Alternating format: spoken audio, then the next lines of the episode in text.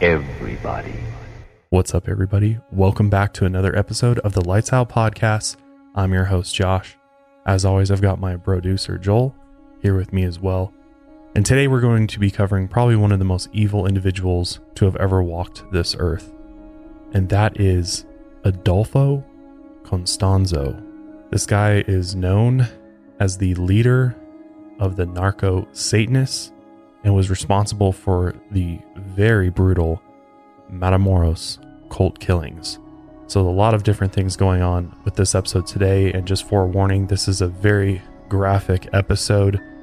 Lots of very descriptive details in this one. So, just a heads up there. But before we get into this episode, I wanted to mention that our merch is actually on sale even more than it was previously. We got a few items left. We're just trying to clear house. Everything's 30% off. So if you haven't checked out our merch, it's milehighmerch.com and you'll see lights out. Just click it and there's still a few items left. So if you want something from the first merch drop, you only got a little bit more time to do that before we're all sold out. But also, this episode is brought to you by our wonderful sponsors, Every Plate Blenders and Stamps.com. So let's not waste any more time because we got a lot to cover today. But this is the absolutely brutal story of Adolfo de Jesus Constanzo. And before we begin, I just wanted to let everybody know, as you probably can tell, Spanish is not my native language. So please bear with me. I'm going to do my best to pronounce. There's a lot of places and names here that are Spanish, and I'll do my very best to get it right. I do have the pronunciations, so I'm not just going into this without any sort of guidance on this, but please be kind. So, Adolfo de Jesus Constanzo was born on November 1st, 1962, in Miami, Florida. His mother, Delia Gonzalez, was 15 when she had Adolfo. She was a Cuban immigrant who had escaped the Cuban Revolution. She'd actually married a few times and eventually had three more children with different men. But Adolfo was always her favorite. Delia took Adolfo on trips throughout his childhood, introducing him to many different cultures. For a while, they actually lived in San Juan, Puerto Rico, and she also liked to take him to Haiti. Adolfo was actually baptized in the Catholic Church and even served as an altar boy. But his mother really raised him in a belief system she learned in Cuba called Palo Mayombe. Palo is one of the primary Afro Cuban religions, and it's an older, darker religion than the more well known Santeria. When people were brought from African tribes to Cuba as slaves, aspects of their beliefs were mixed with Christianity. They believed their gods traveled with them through objects, so they attached their gods to Christian icons, like saints, to hide them from the slave masters. They worshiped their own gods in plain sight, but looked like they were following Christianity. Like Christianity, they believed in an afterlife or a spiritual realm.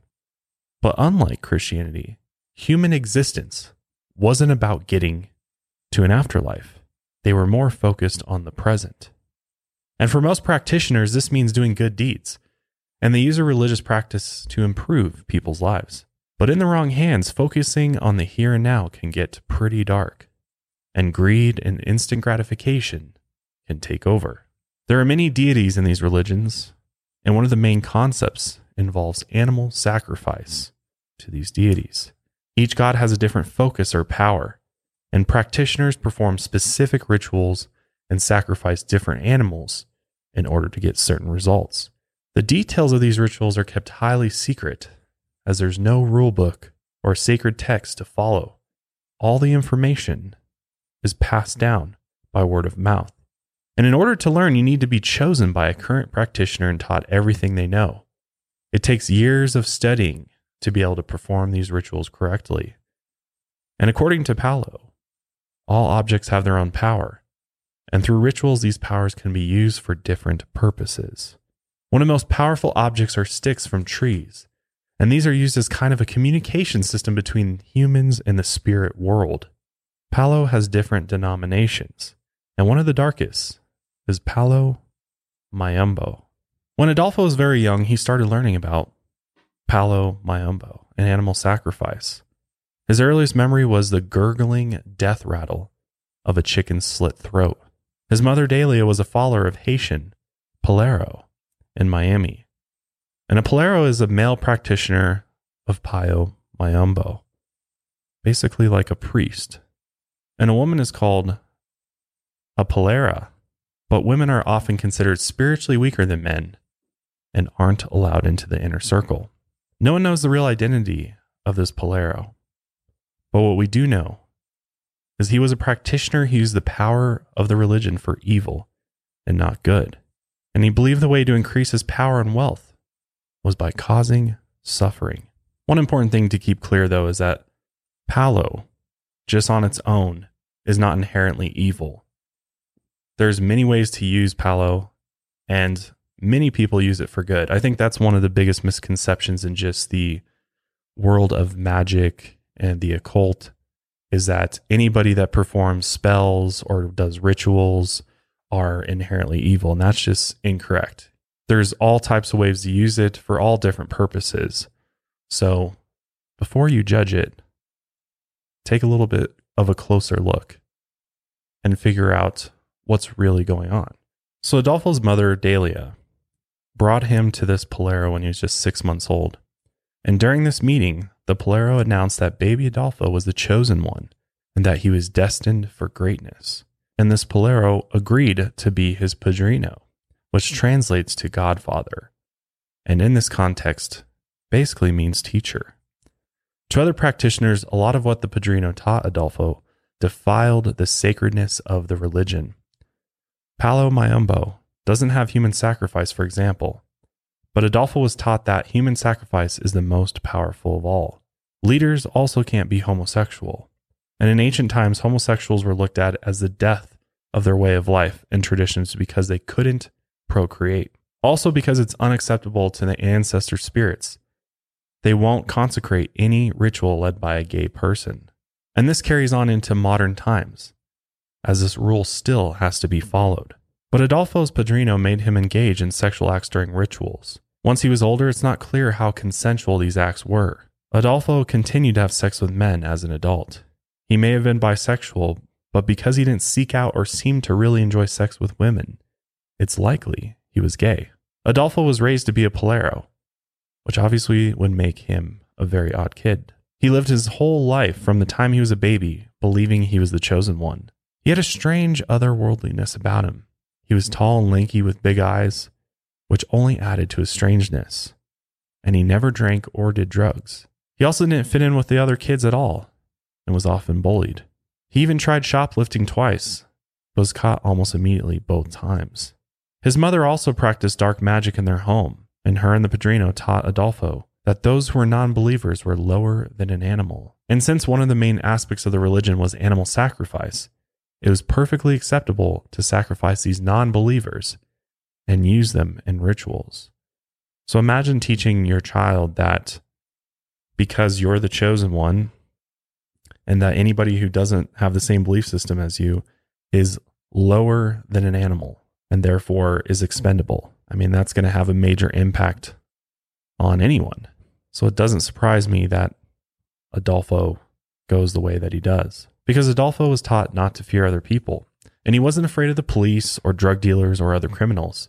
And he wasn't intimidated by anyone, no matter what their status or how much money they had. They were all non believers to him, and he could use them however he saw fit in order to get what he wanted. The Padrino taught him how to use people to make money, and they would pay top dollar for magical services like healing, protection, and predictions about the future. One of the most important parts of this religion is the Nganga, and this is the vessel used to harness the true power of the spirit world. It's a black iron cauldron filled with spices, coins, insects, blood, bones, and whole animal corpses, with a bunch of sticks poking out. But every item in the Nganga has a very specific spiritual purpose. It looks like a random mess, but it's actually highly organized. The 28 sacred sticks in the middle of the mixture are the focus of the Nganga's power and how the spirits communicate and travel. The mixture is divided into three layers, and as the Palero creates these layers, he's creating a powerful living being. And that being needs to be fed in order to keep its power strong. Different animal sacrifices have different levels of power. And so the Padrino taught Adolfo that the most powerful sacrifice was that of a human. But if you feed the Nganga human blood, it will start to crave it. And if you don't keep feeding it human, it will rebel against you. Paleros who use human body parts usually steal them from graves. Some believe that if they feed the Nganga the skull and brains of a fresh corpse, they can actually control the dead body's spirit. So even before learning how to do these rituals himself, Delia believed that Adolfo had magical powers like astral projection, ESP, and communicating with the dead. When he was 14, he claimed he had a conversation with Marilyn Monroe, who told him she was murdered. Before Ronald Reagan was even running for president, he predicted that someone would try to assassinate him and that he would live. Delia was also a criminal. She was arrested for grand theft, writing fraudulent checks, child neglect, shoplifting, armed assault, and trespassing. And she also had dozens of aliases. So she was always tried as a first time offender and never jailed for long. What was very clear, though, is that death and decay were a constant presence in Adolfo's childhood home. If his mother got into a fight with a neighbor, she'd decapitate a chicken or a goose, wrap the head in a red cloth, and leave the body and head on the person's doorstep. Adolfo's mother, Delia, also taught him to use that stench to help him focus during rituals. So he associated it with power and started to crave it. When he was good, his mother rewarded him with a live animal that he could sacrifice. Delia was kicked out of several apartments and when she left, the landlords found true horror scenes left behind. The whole place would be covered in blood, animal parts, feces, and whatever was left on her altars. Once, when the police were called, they found 27 live animals in the apartment that she was preparing to sacrifice. So Adolfo's living in this type of situation, and he was covered in blood and feces, and pools of congealed blood and piles of garbage were everywhere. Can you imagine living and growing up in an environment like that as a young young kid. Dude, that's beyond disgusting. Like I can't imagine the smell and just how nasty that is. And just like on your mental state. Uh-huh. I mean, you really are going to believe that this is the way, you know, that this is you know, going to help feed your powers mm-hmm. and and your abilities. It's it's brainwashing him pretty yeah. much with the most disgusting things possible. In 1983, the Padrino decided Adolfo was ready for real power, so he performed a ritual to give him power over men's souls and the ability to cast protection spells. And the details of this initiation ritual are highly secretive. But this is how it went, according to Adolfo. There were weeks of preparation. He had to bathe in secret herbs, sleep for seven nights under a sacred ceiba tree, and bury white clothes in a fresh grave for three weeks. He then dug up the clothes and wore them around town, smelling like death. He gave daily thanks and offerings to his personal guiding spirit, Kadiam Pembe, Palo's version of the devil. So, literally, at this point, he's essentially worshiping the devil. He's a devil worshiper. And during the ritual, he was blindfolded. The Padrino asked if he was ready for his soul to die. And he answered, My soul is dead. I have no God.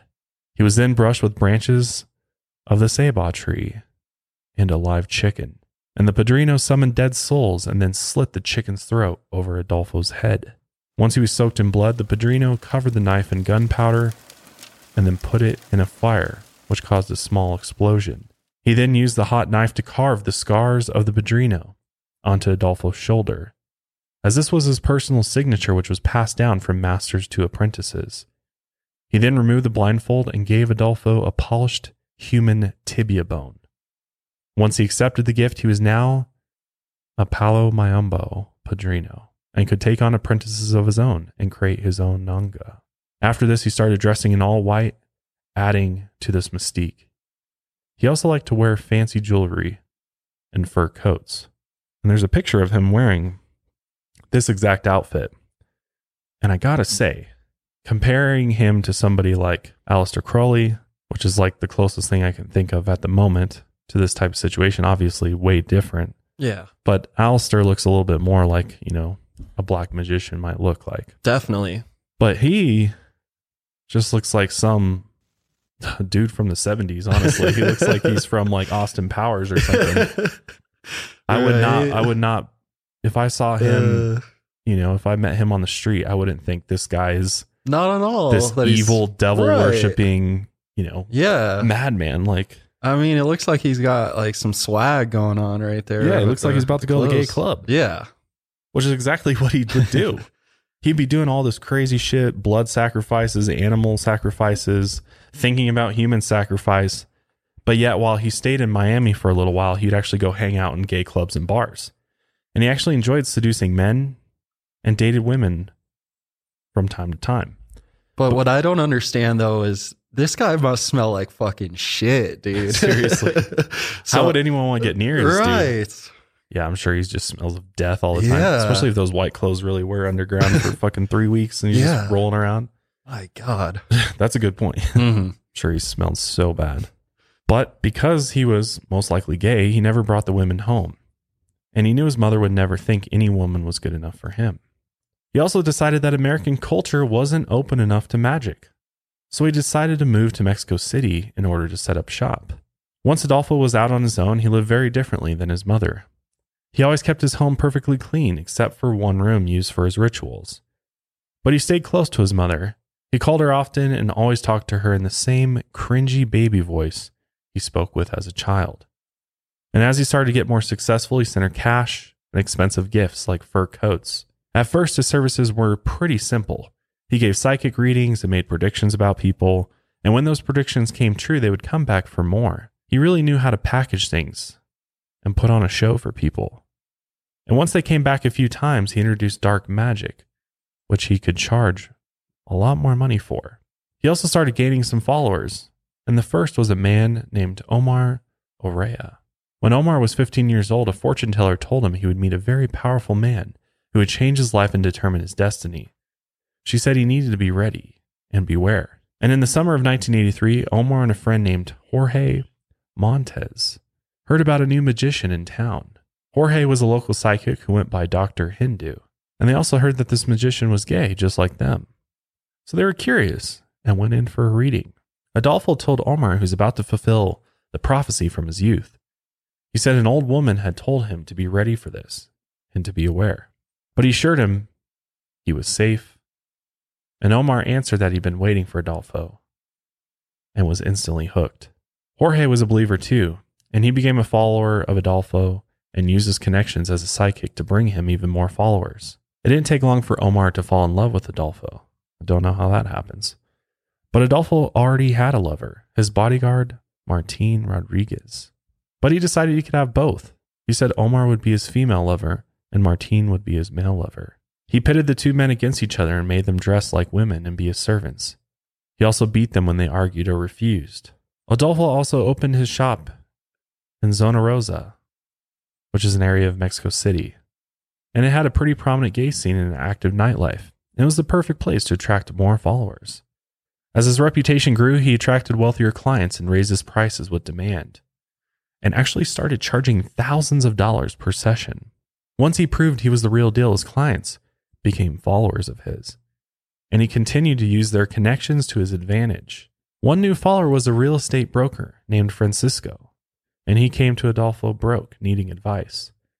He told him to buy a worthless piece of property with the little money that he had. And after the 1985 earthquake that devastated the city, the government bought the property from him for a huge profit. And after this, he was officially a believer. Francisco then helped Adolfo buy houses and apartments all over the city. Adolfo, though, did get real results with his dark magic. A drag queen named Damiana came to him upset because a club owner refused to pay what he owed. And when she demanded her money, she was beaten severely. And she wanted this beating to come back on the owner tenfold. So Adolfo charged her $500 for the ritual, and he sacrificed a chicken, stuffed the decapitated head into a doll, and then buried the doll in a fresh grave. The chicken corpse was then put on the club owner's doorstep with the threatening letters, all written in blood. And a month later, this club owner was dead from a sudden heart attack. And after this, Damiana was another believer. In 1985, he decided it was time for him to make his own Nganga.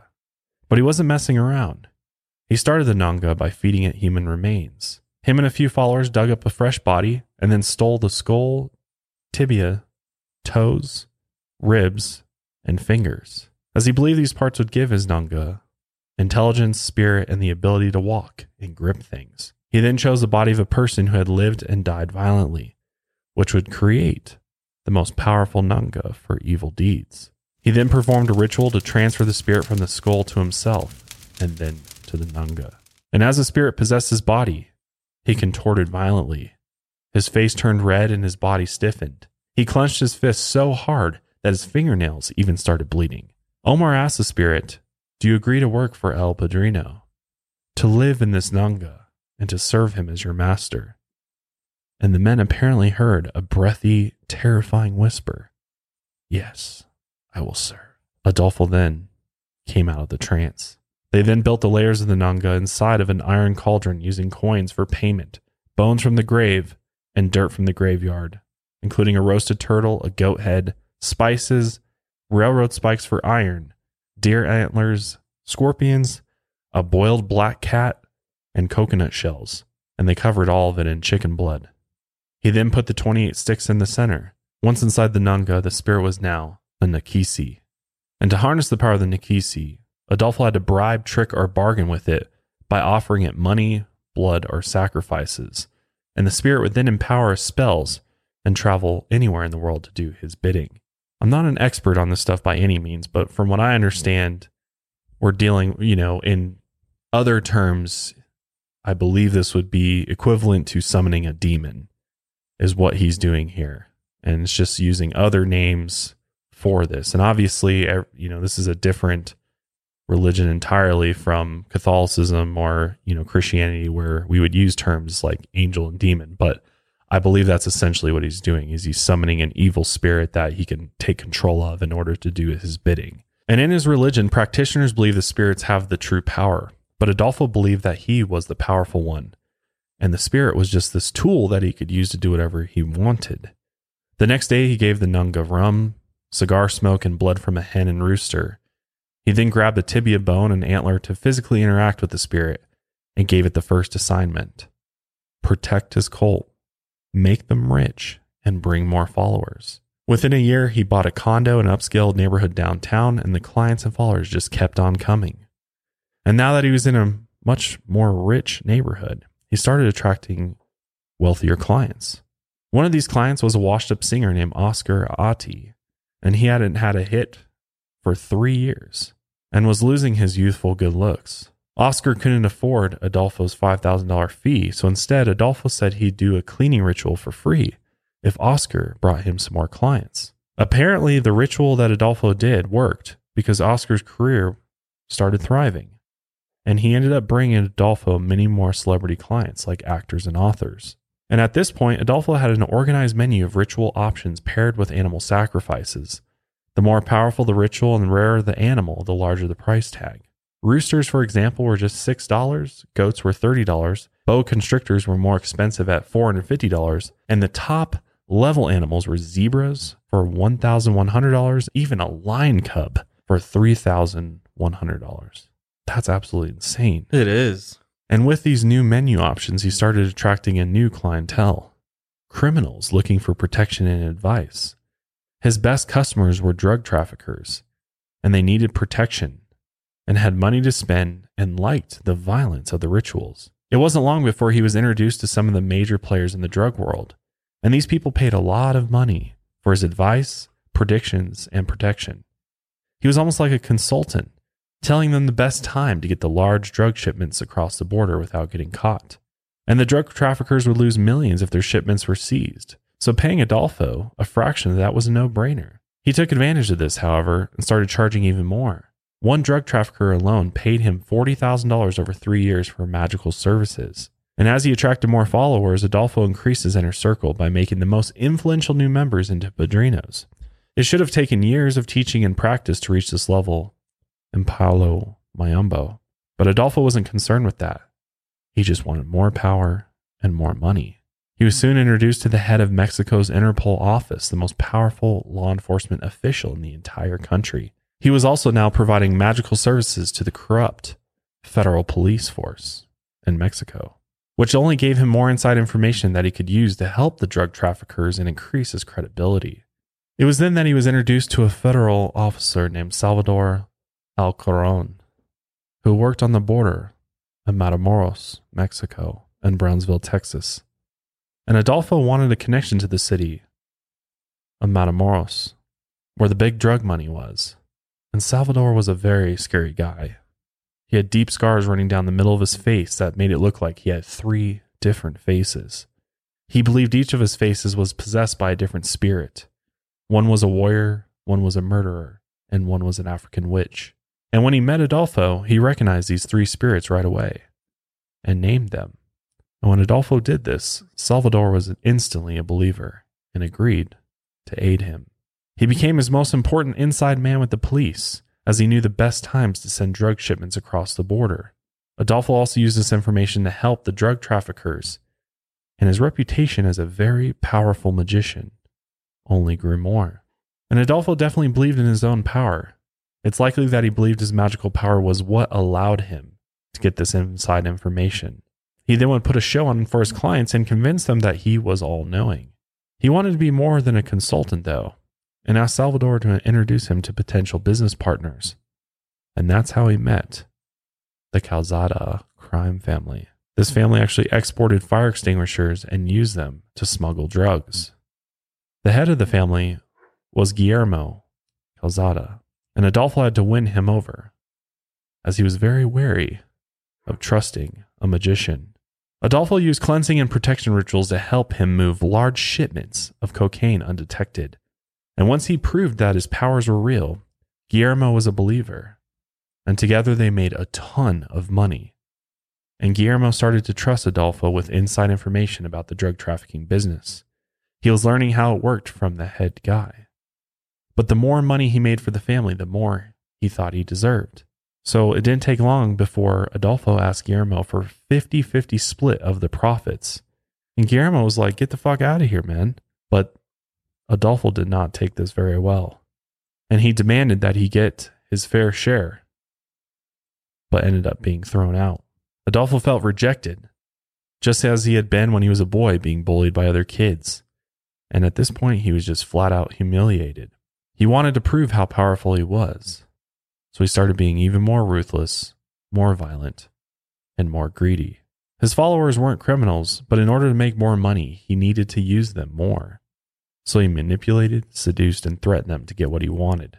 In 1987, him and a few followers dressed up like DEA agents and raided a dentist's office. This dentist happened to be a cocaine dealer, and they stole his entire stash. He then ordered his followers to beat up the dentist until he was nearly dead. And with some extra help, he was making more money than ever. He made $100,000 just by smuggling one shipment of cocaine. Soon he decided it was time for Guillermo to pay for his humiliating rejection. So Adolfo told Martin and Omar his plan and convinced them to participate in a new kind of ritual. So, first, Adolfo went to Guillermo and told him a rival magician had cast a spell on him that made him ask for the 50 50 split and then freak out. He begged for forgiveness and offered to do a free cleansing for Guillermo and every high ranking member of his family.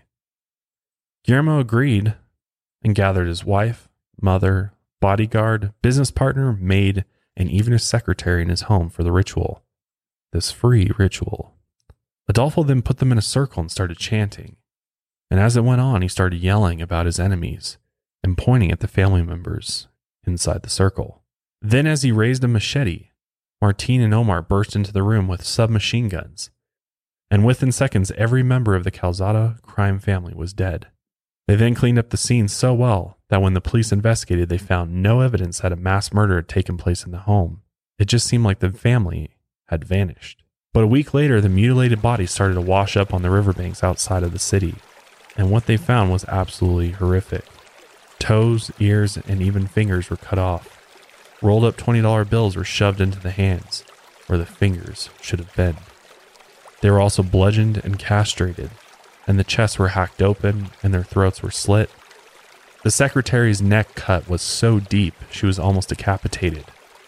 The hearts were also removed from all the bodies, and the spinal cord had been ripped out of one of the bodies.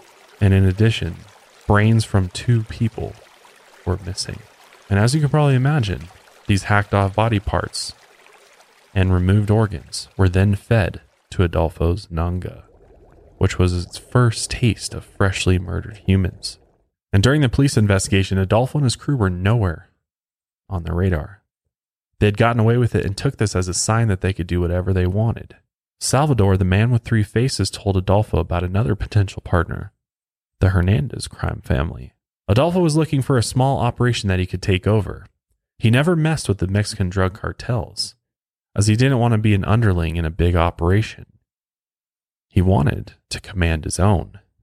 The Hernandez family was very connected to the border town of Matamoros. It was popular with American college students and spring breakers, and there was a lot of potential for an up and coming drug smuggler. First, he needed an introduction to the family, and that's when Adolfo brought in Sarah Algerday. And her connection to the Hernandez family was that she had actually dated one of the brothers named Elio. Sarah was from Matamoros, but went to high school and now college in Brownsville, Texas. She was six foot one and extremely beautiful. She met Adolfo in 1987 while driving with her sister. Adolfo had stopped his car in front of her, blocking rush hour traffic. She slammed on her brakes and saw this tall, handsome man, dressed in all white, step out and walk toward her. Adolfo leaned on the hood of her car and told her she had to be with him. He lied to her, though, about his real identity for months, telling her he was an undercover cop. But slowly he started to show her his powers and win her trust. Sarah had a boyfriend, though, but Adolfo correctly predicted that he would break up with her very soon. When they started jogging together, she noticed that he never sweat or got tired. And Adolfo gave her a reading and predicted that three things would happen She'd get money to pay for school, an old friend would call her, and an old boyfriend would come to her with a problem. And after this reading, within days, she received a letter from her college that she won a scholarship, and a childhood friend called her to come for a visit. Sarah was absolutely shocked that all this was coming true and started to believe that this man may really have some magical ability. When she called him to say his predictions came true, he told her the truth about his powers. And this was all done in order to manipulate Sarah into becoming one of his followers. Because once she was a true believer, he knew that she could help him infiltrate the Hernandez crime family. Adolfo taught her about his magic and initiated her as one of his followers. Sarah kept going to school during the day and practicing magic at night. Her rituals were so intense, she would injure herself contorting her body and would lie to her classmates about what had happened to her. She followed Adolfo's every instruction and also kept everything a secret. Sarah was obsessed with him, and Adolfo gave her just enough attention to keep her on the hook. When he found out she had the same birthday as his mother, he knew she was meant to be his follower. And by October 1987, he was in complete control of her life. He told her what to do, where to go, and who she was allowed to talk to. They did have a sexual relationship, but it was infrequent and brief. And when he kissed her, he described it as in a brotherly manner. But it kept Sarah close to him. Adolfo's third prediction to Sarah eventually came true, and her old boyfriend, Elio Hernandez, called her with a big problem. She did as she was told and sent Elio to Adolfo for help. Elio's older brother, Saul, was the head of the crime family and knew everything about the business. But he was murdered, leaving Elio in charge, and he had no idea what he was doing and needed some help. It's possible that Adolfo had Saul killed in order to orchestrate this whole thing, but no one knows for sure. When Elio told Adolfo's problem, he offered his magical services. What he really wanted was to recruit Elio into his group, and he knew Sarah could convince him. So Adolfo decided to give her a higher rank. He performed a ritual where he fed her soul to the devil, making her La Madrina, the godmother and the caretaker of his Nganga. He sprayed her with cheap liquor and animal blood and then carved his signature in her shoulder. He declared that her soul was dead and she was now one of them. And her first task in this new role was to convince Elio to join. First, she seduced him, and then she recruited him into the group. Once he was initiated, Adolfo took him out for burgers and fries, which was the group's favorite meal, and they worked out a deal. When Adolfo demanded a 50 50 split, Elio gave it over willingly. Adolfo was in charge of magical protections, and Elio was in charge of running the business and bringing in more followers. And the new members Elio brought in were other criminals and outsiders. The first was Alvaro Valdez, who went by El Dubi, and he was an extremely violent criminal. When he was just 10 years old, he stole his father's gun and shot his neighbors from a tree, and he was very attracted to Adolfo's group because he heard about all the bloodshed and violence. Another new recruit was a man named Mario Torres, and he went by the name El Gato, or the Cat, because he was supposedly very clever. Elio also brought in little Serafin Hernandez, who also went by El Chaparro, and this roughly translates to a short, chubby man. Little Serafin brought even more members. These guys and a few others became part of Adolfo's inner circle, and Adolfo proved his power to them when he predicted that a large shipment would make them rich. And soon, corrupt federales seized a shipment of weed and sold it to the Hernandez family at a big discount. He taught the new members how to perform rituals and even made them swear their allegiance to him and the group. And now, Adolfo was finally ready to test their loyalty through murder. Now, before we get into the real graphic details that come next in the story, I want to take a quick break and thank our sponsors for. Hello, this is Discover, and we take customer service very seriously. We know that if you have a question or concern about your credit card, that's a serious matter, and you need to talk to a real person about it. So we offer around the clock access to seriously talented representatives in the USA. Again, it's a serious endeavor. The only funny thing about it is Bob. If you call us and Bob answers, you're in for a treat. Get 100% US based customer service and talk to a real person day or night. Discover exceptionally common sense. 99. So in May of 1988, a new member gave Adolfo a tip. He worked as the foreman at Rancho Santa Elena, and he said that they could hijack a shipment of weed from small time traffickers at the next ranch over. So Adolfo and his crew hijacked the truck, tied up the two men, and he asked them if they were good Christians. And when the men said yes, Adolfo reminded his followers that Christians were animals. And smiling at the men, he then shot them point blank in the head and said, We sacrifice animals. Most of his followers weren't actually violent people, and they were actually shocked by this cold blooded murder. They just stood frozen, staring at the dead bodies on the ground. Adolfo then ordered them to bury the bodies, and obviously they quickly obeyed. They passed the test, and he was ready for the next step. He told them that they would murder again, but this time it would be used for a protection ritual and would feed the Nganga. And I hope I'm saying that right. It's it's pronounced. I've multiple pronunciations: Nanganga and Nanga. Pretty much the same thing. I went off of a Spanish pronunciation, so I think you're saying it hopefully right. I'm saying it right. Nanga. Yeah. But the crew all hung out at a restaurant called Los Sombreros, and Adolfo decided to go there to find their next victim. They kidnapped a rival drug dealer who was hanging outside the restaurant. But in a struggle, El Dubi shot him in the head. Since that didn't work, Adolfo decided that they needed an innocent victim and not to fuck with drug dealers. And that's when Ramon Esquivel, who was an antique dealer and a drag queen, who also went by the name La Claudia, and she had actually dated Dr. Hindu and was still his roommate.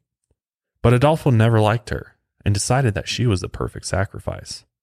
So Adolfo went to their apartment with a few other members in order to keep La Claudia busy.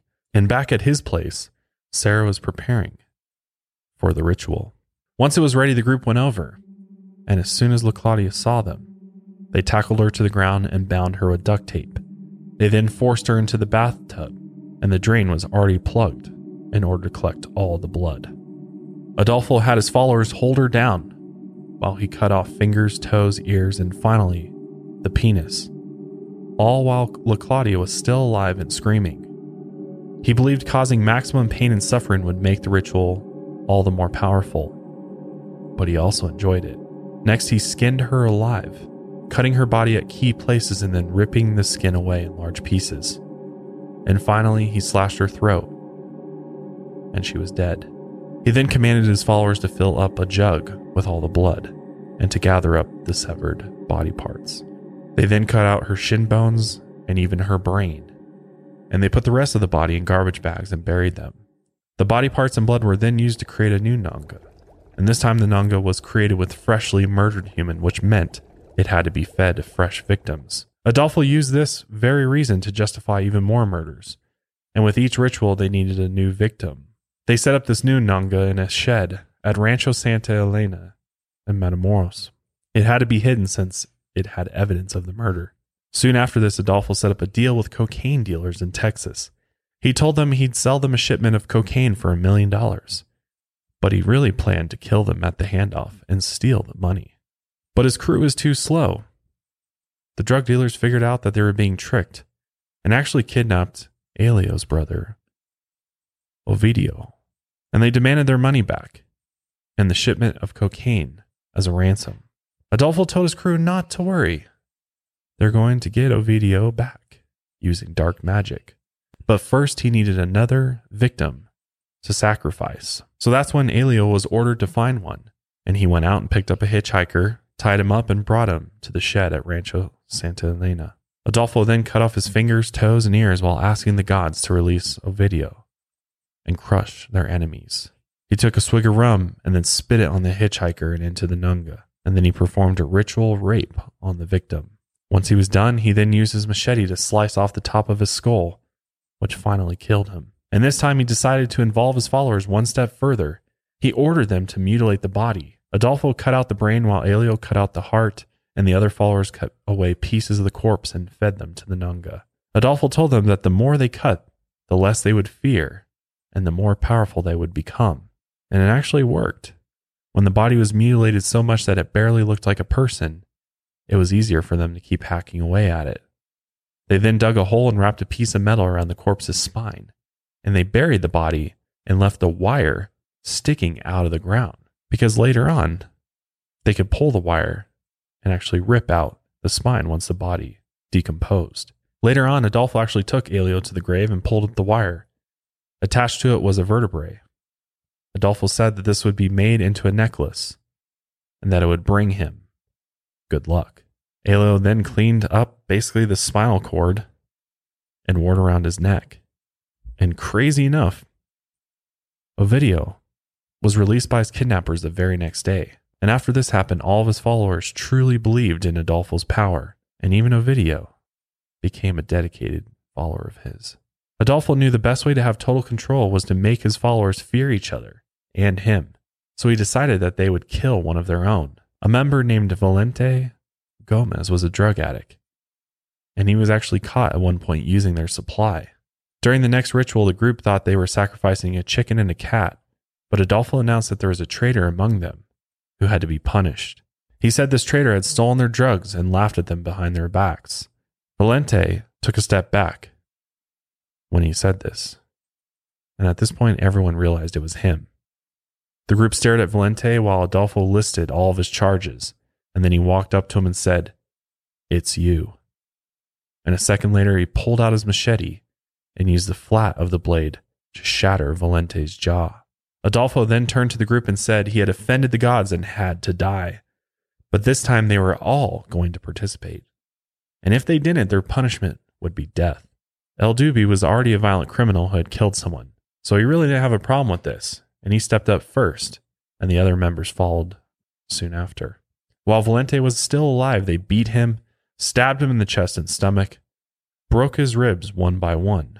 Adolfo used a hammer to finish him off, hitting him so hard in the skull that the hammer became stuck.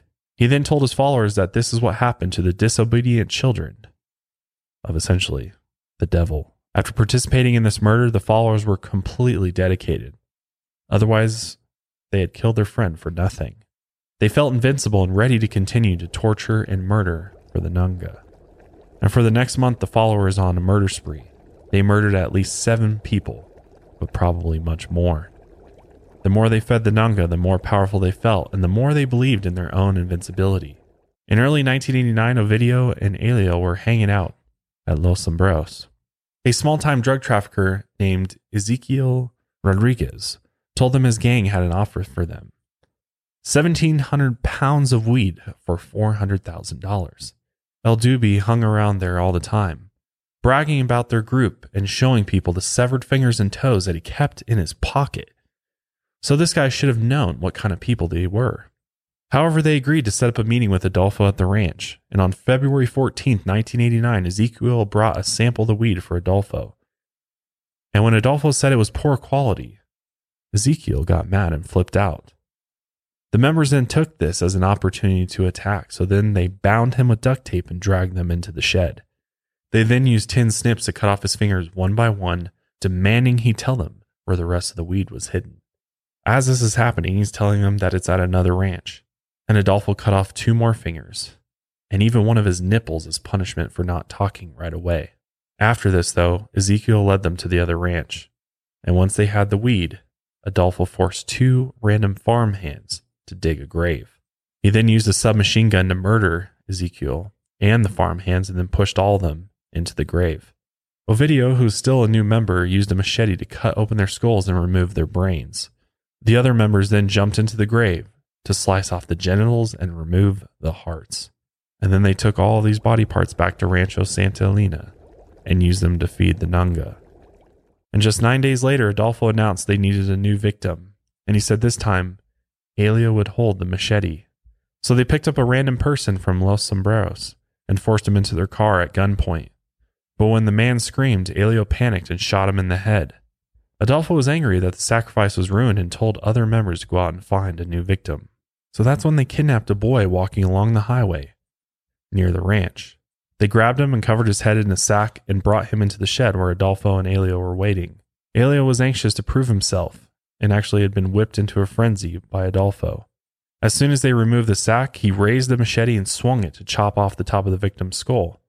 But he aimed too low and actually decapitated him instead. And when he looked at the head on the floor, Elio realized it was his 14 year old cousin, Jose Luna. Of course, this shocked Elio, and he fell to the ground in tears. Adolfo might have ordered his followers to bring back a family member in order to punish Elio for the shooting the first victim. How fucking brutal and savage is that?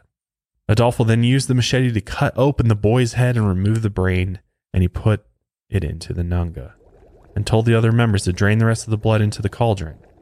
Elio was still a wreck, crying on the ground. Adolfo then told him to cut out the heart and he would feel much better. So Elio reluctantly sliced open his own cousin's chest, and as soon as he pulled out the heart, though, he wasn't upset anymore. Adolfo announced the sacrifice would protect them for a while, and that they could take a break from human sacrifice. And when no one came looking for Jose, the followers believed the magic protection was working. Adolfo encouraged his followers by telling them that they're invincible and that bullets couldn't pierce their skin, and that they are invisible to the police.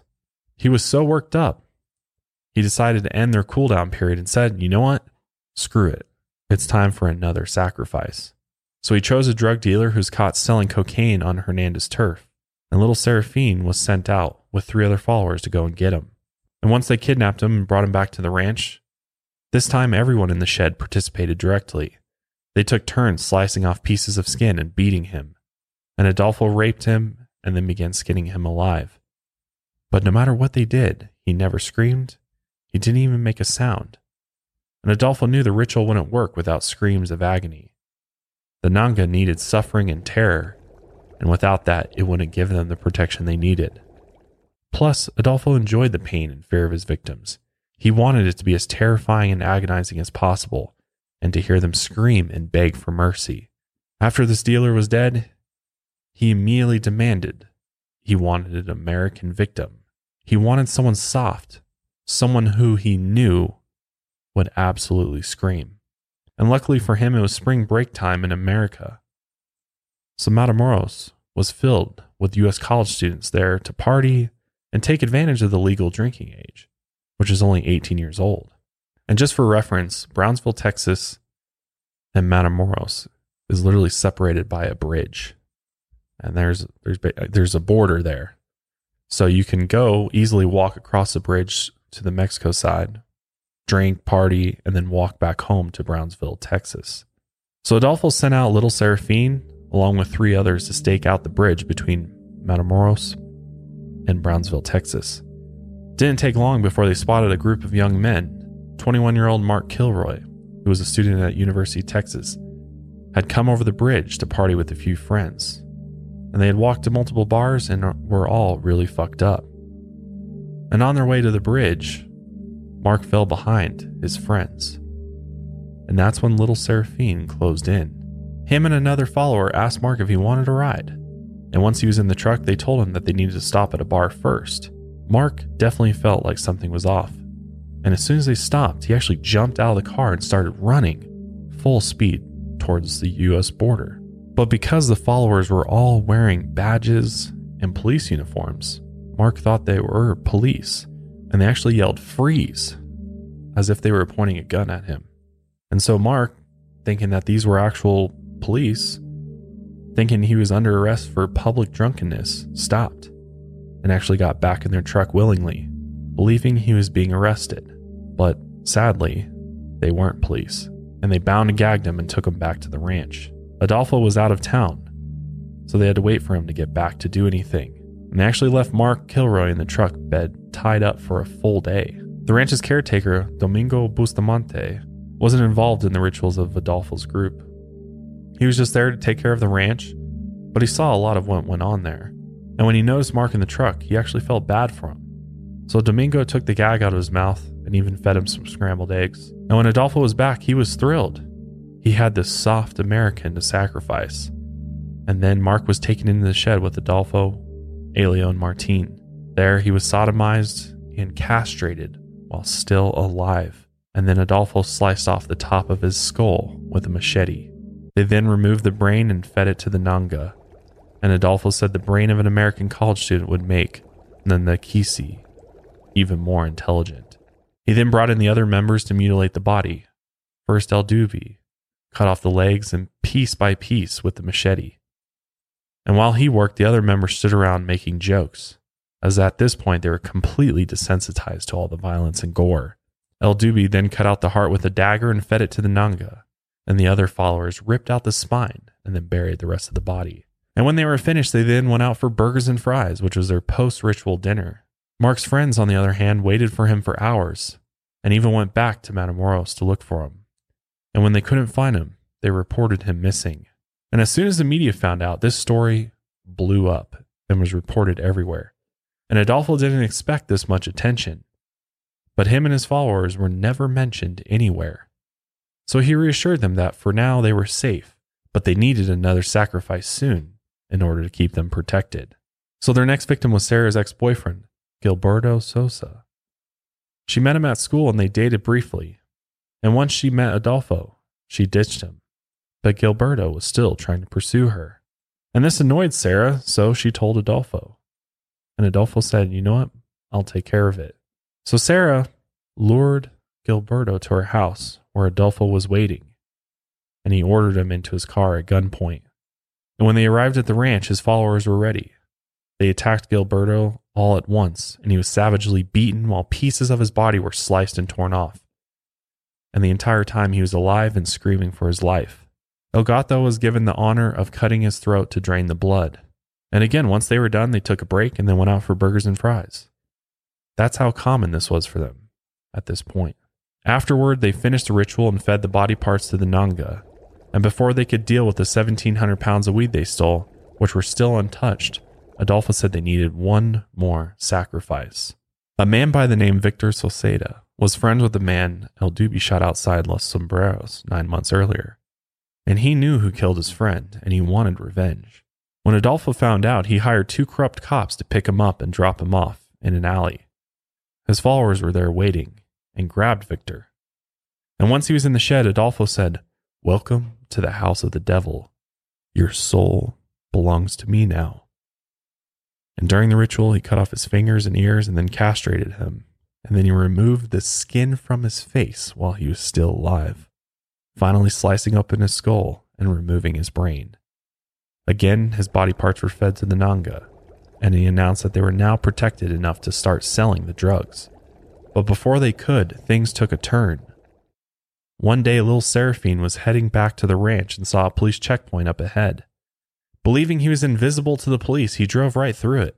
But when the police followed after him, he thought they'd be stopped before getting to the ranch because there is some type of magical barrier that they couldn't cross. But the police drove right onto the ranch, and as soon as they found a statue of a god, they knew they were dealing with some kind of dark magic. They then forced little Seraphine to open the warehouse where they found their drug stash. And everyone at the ranch was arrested on drug charges, but they all believed the magic would continue to protect them. So they just joked around and laughed. But the federal police was very annoyed and decided to use torture in order to get the Hernandez brothers to talk. They sprayed a mixture of soda water and Tabasco into their noses, which is obviously extremely painful and also made them feel like they were drowning. But the Hernandez brothers wouldn't talk. They then started questioning Domingo, the ranch's caretaker. Domingo had nothing to do with the magic and had no allegiance to Adolfo, so he had no problem talking. He then saw a poster of the missing American student Mark Kilroy, who he had fed scrambled eggs to, and he told the officers that the American had been at the ranch. And although he didn't witness it directly, he knew Mark had been murdered. Next, the police questioned Lil Seraphine, and he still believed that they would be saved by magic, so he saw no problem with admitting everything.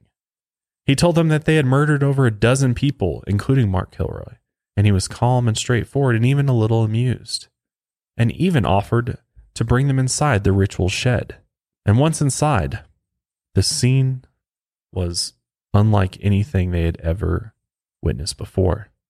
There was blood everywhere.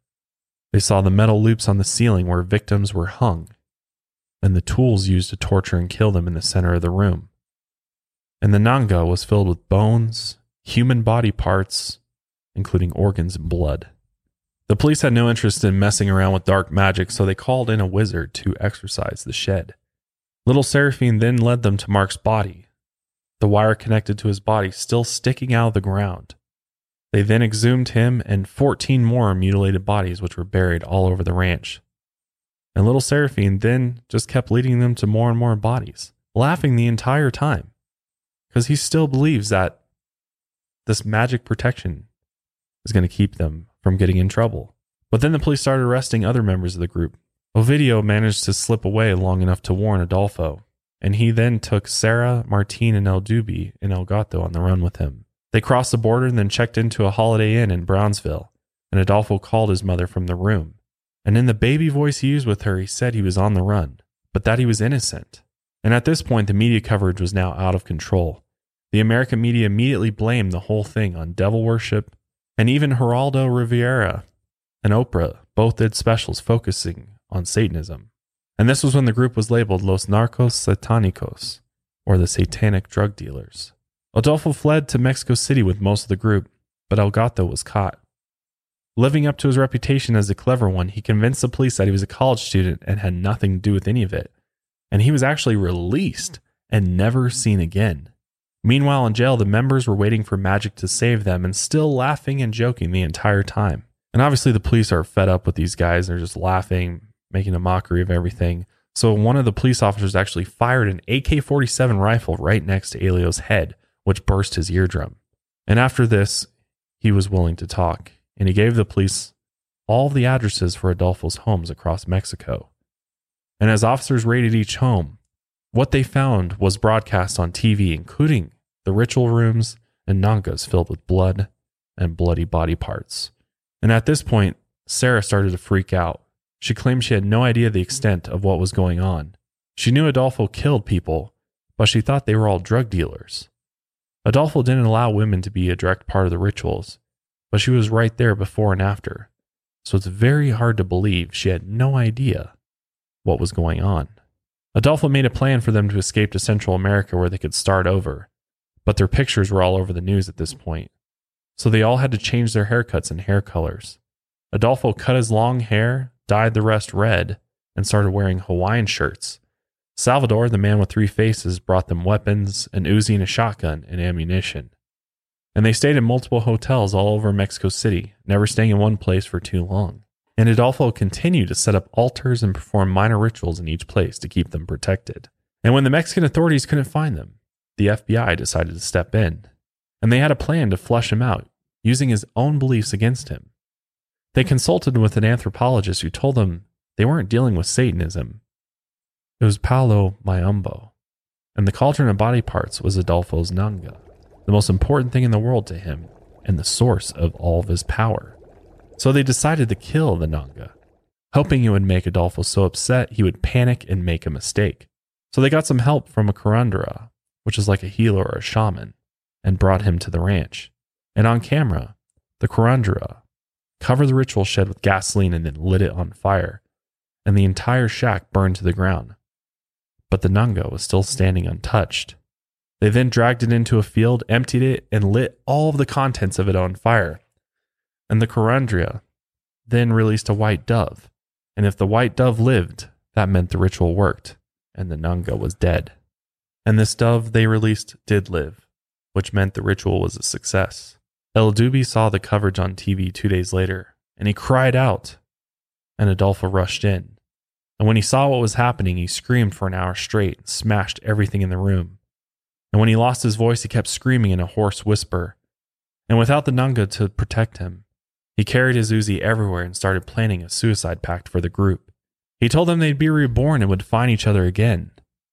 However, Salvador talked him out of it, and he proposed a plan to get Adolfo to Guatemala, and there they would all have plastic surgery in order to change their appearance.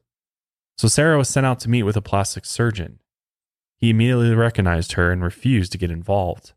And at this point, she decided that, you know what, I'm done with all this as well. So she started talking to police on the street, hoping they'd arrest her. But none of them recognized her. She then went back to the hideout and threw a note out the window with the address and a message that said a woman was being held hostage, and if the police didn't come, a cult would kill her. She waited again, but nothing happened. The police had heard reports of her wandering the streets, so they set up stakeouts outside a few shops where they thought the group might get supplies. One of the stakeouts happened to be across the street from the hideout. And Adolfo saw the police vehicle out the window and he screamed, This is it, and grabbed his gun. He then shot at the police car with the Uzi, and El Dubi used the shotgun.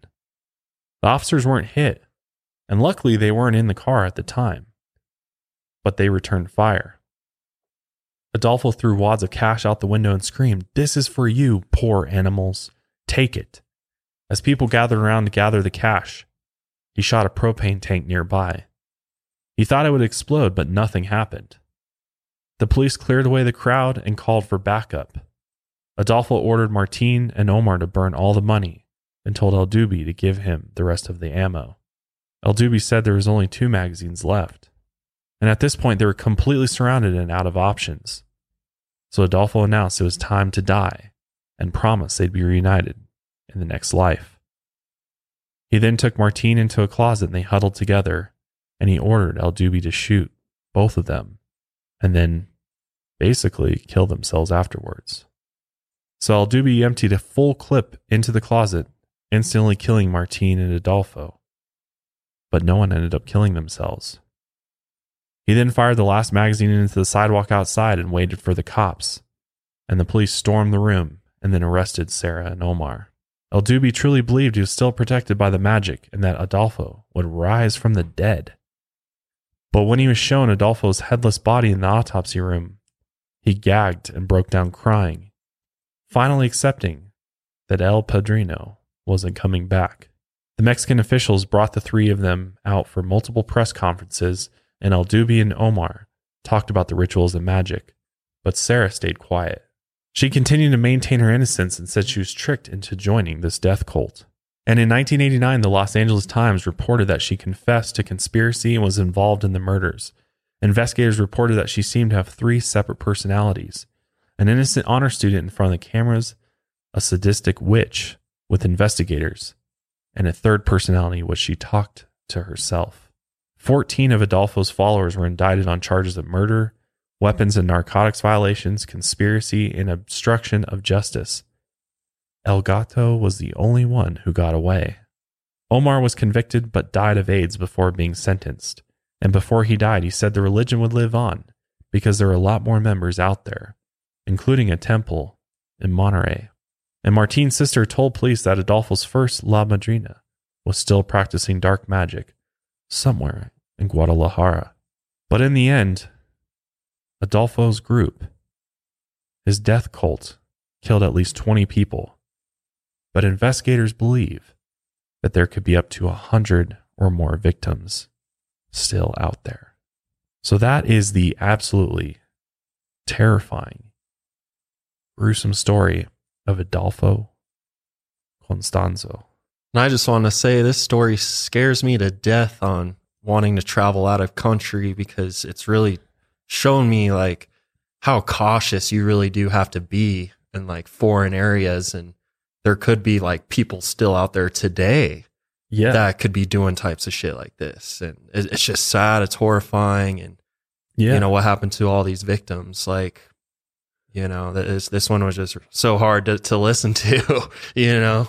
Yeah, it's it's it's really mind blowing. I mean, this sounds like something out of a horrible, horrible movie or Uh-huh. something. It's crazy that this was real life and that there are people out there that do do these kinds of things that do th- practice black magic, human sacrifice. I mean, it goes back thousands of years.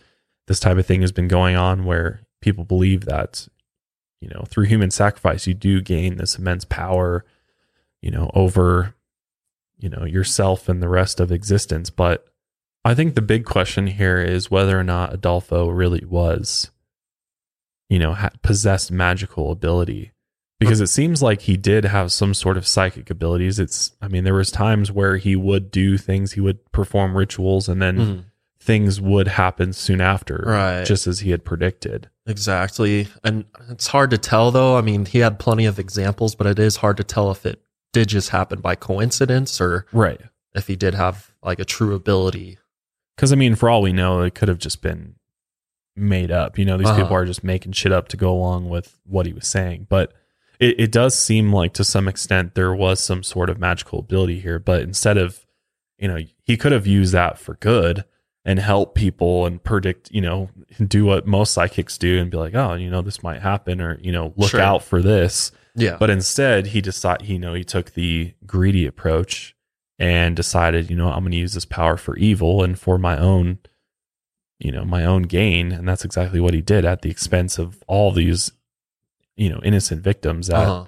or, you know, not so innocent victims. But when it comes to the drug dealers and everything else, I just think that, you know, he, he totally got carried away with it. And obviously all of the animal sacrifice from a young child and being in gruesome scenarios like that Right. early on definitely had an effect. I mean, it desensit it would desensitize anyone to blood and gore. I mean, to us, we're all horrified when we hear all this we hear him taking brains out, cutting tops of head. We're Mhm. like, oh my god, But he was doing But to him, it's- day in, day out. they're animals. I mean, he's Yeah. equating humans to animals and has lowered them to, you know, what's lower than an animal? What Mhm. a bug, an insect? Yeah. So, or virtually nothing, which is a very scary place to be. I mean, this guy was very, very scary hmm when you're when you're able to get your mind to a place where you're like, there is no, you know, no one else matters but me and my Right. followers.